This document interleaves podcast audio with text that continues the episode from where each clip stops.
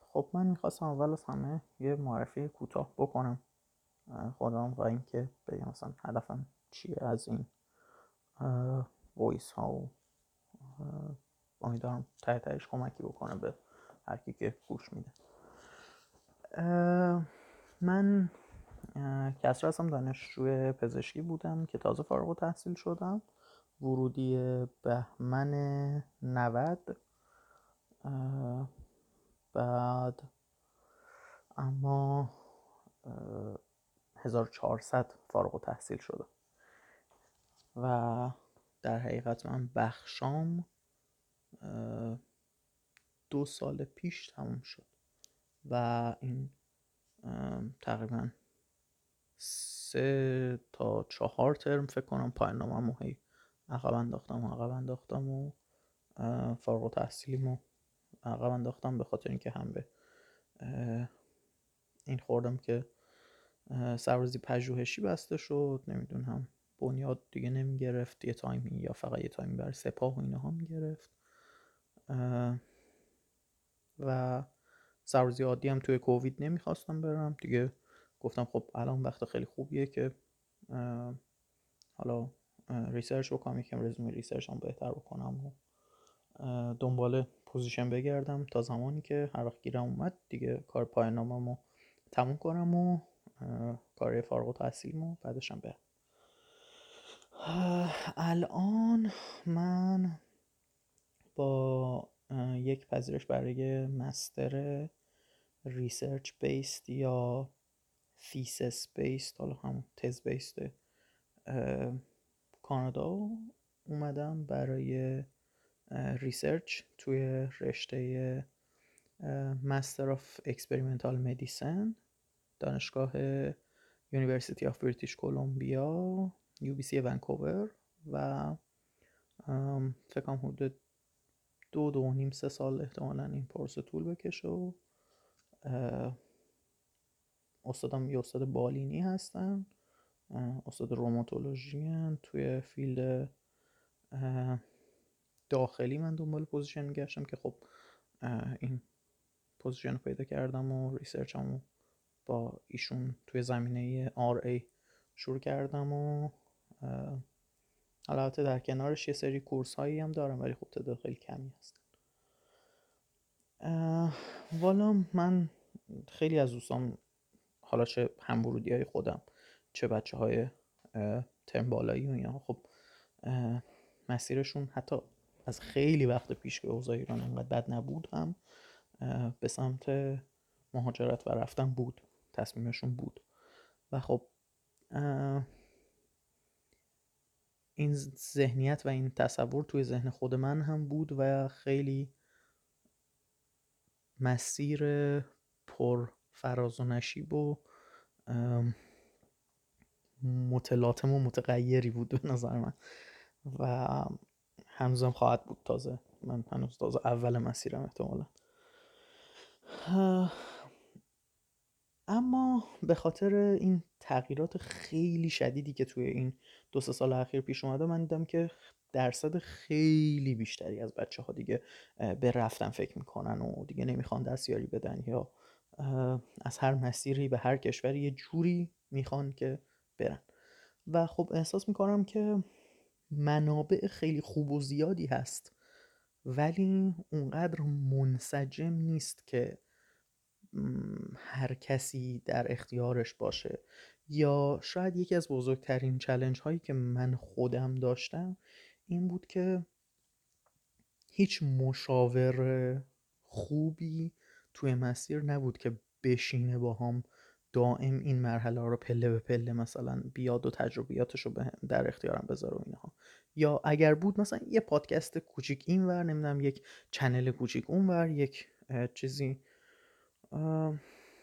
هی همجوری این ور اونور که پاره باید آدم یه سری چیزها رو ببینه این گروه مروه ها بشینه پی ها رو بخونه و از سردرگمی و گیجی در بیاد که اطلاعات کامل تری جمع کنه.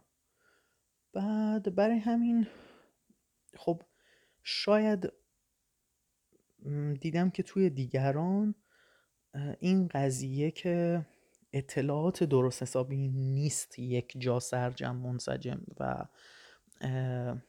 بچه ها گیج میشن و اون عدم اطلاعی که دارن اون گیج شدن مسیر و نامعلوم بودن مسیر یکی از بزرگترین فاکتورهای ترس در برابر مهاجرت یا challenge اصلی مخصوصا شروع مسیر مهاجرت بوده براشون.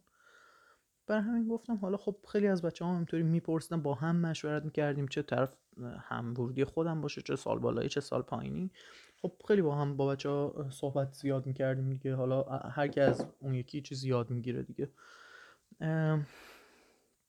منم گفتم خب خب خیلی هایی هم که الان از بچه های ترم پایینی و سال پایینی اینا مخصوصا وقتی سوال می‌کنن یا حتی بچه های خودمون گفتم خب به جای که دونه دونه براشون بخوام اینها رو توضیح بدم و خب شاید به یکی یادت بره یه چیزی رو بگی به یکی ناقص بگی.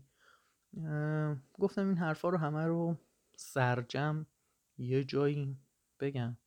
و بعد در انتها هر کسی که ازم مثلا مشورتی خواست یا کمکی می‌تونستم بهش بکنم گفتم اول این اطلاعاتی که می‌دونم رو به صورت منسجم در اختیارش قرار بدم بگم آقا اینا رو گوش کن حالا هر وقت اینا رو گوش کردی تمام شد حالا هر سوالی داری هر کمکی از دستم برمیاد بیا با هم بشینیم صحبت بکنیم و در خدمت. یا حتی اگه به صورت active مثلا اون time وقت نداشتم که بشینم باهاش مکالمه ای داشته باشم و صحبتی بکنیم و اینها حداقل اون وقتی خودش وقت داره یا ذهنش درگیر این قضیه هست هر وقت که آمادگی و پذیرش این مثلا اطلاعات و اینها رو داشتش و حوصلش رو داشت بشینه مثلا اینا رو گوش بکنه. حالا برای بعضی امکان داره سرعت حرف زدن من کم باشه. هی زیاد بعضی چیزها رو تکرار بکنم. یا هرچی گفتم.